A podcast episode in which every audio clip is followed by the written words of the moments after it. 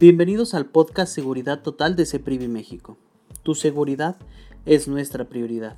En esta ocasión hablaremos sobre la extorsión.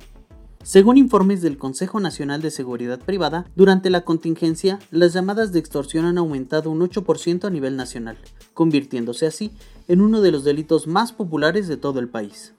Como ciudadanos y empresas, estamos cada vez más propensos a ser víctimas de alguno de estos delitos. La mayoría de las extorsiones se cometen vía telefónica. A esta modalidad se le conoce como extorsión indirecta. En la mayoría de las ocasiones la propia víctima es quien proporciona la información a los propios delincuentes sin darse cuenta. Algunas de las medidas para prevenir ser víctimas de este delito son no facilites información personal o de tu familia a personas desconocidas. No regales tus datos personales en encuestas, entrevistas o en supuestas promociones. Procura la comunicación constante con tu familia cercana. Es importante que sepan en dónde estás, con quién estás y a qué hora está previsto que regreses a casa. Si estarás incomunicado cierto periodo de tiempo, comunícaselos. No proporciones datos de contacto de familiares o amistades sin verificar plenamente la identidad de quien los solicita. Ten en la mano el directorio telefónico con datos de tu familia, vecinos o vecinas, amistades cercanas y números de emergencia. Si te llaman diciendo que recibieron una llamada de tu teléfono y eso no es cierto, no proporciones información alguna, indica que fue un error y cuelga. Si al contestar la llamada te preguntan ¿con quién habló? responde ¿con quién quiere hablar? Si no obtienes respuesta, cuelga. Evita ingresar datos personales en computadoras de uso compartido. Si te es posible, instala un identificador de llamadas en casa. Procura que tu teléfono sea confidencial y que no aparezca en directorios telefónicos públicos, en donde suele aparecer junto con tu domicilio. Descarga periódicamente las fotografías y archivos importantes de la memoria de tu celular, para que en caso de robo o extravío no puedan hacer uso indebido de esta información. No exhibas los datos en perfiles abiertos de redes sociales. Recuerda que en las redes puedes usar la configuración de privacidad de tu cuenta de acuerdo a tu conveniencia. Si utilizas la banca en línea o realizas trámites gubernamentales en línea, no olvides verificar la seguridad del sitio. Estas son algunas sugerencias que las autoridades recomiendan en caso de una llamada de extorsión. Mantén la calma.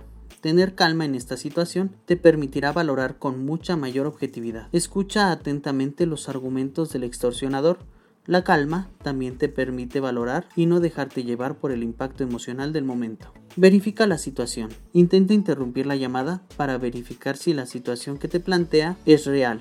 Llama al familiar involucrado en la situación.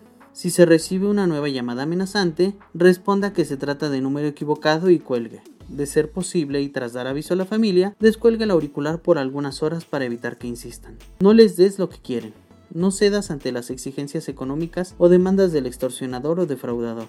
No negocies ninguna cantidad económica. No realices recargas telefónicas ni nada de lo que te pidan.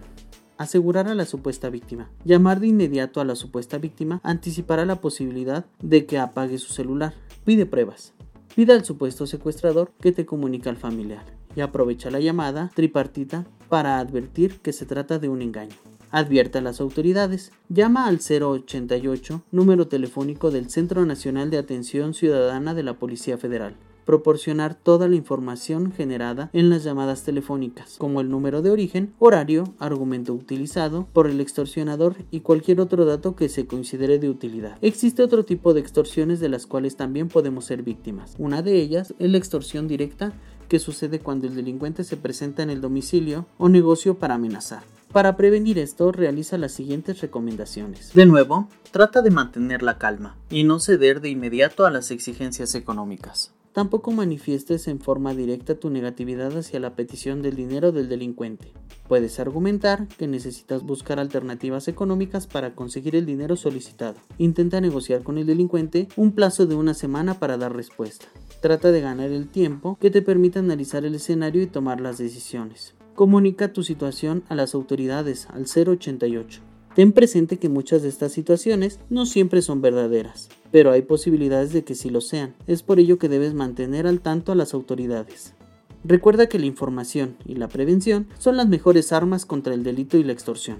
Síguenos en nuestras redes sociales para más tips de seguridad. En Facebook y Twitter encuéntranos como Ceprivi y en Instagram como Ceprivi México. Escribe si tienes alguna duda o comentario en contacto.ceprivi.com.mx. Recuerda que tu seguridad es nuestra prioridad. Te esperamos la siguiente semana en el podcast de Seguridad Total de CEPRIVI México.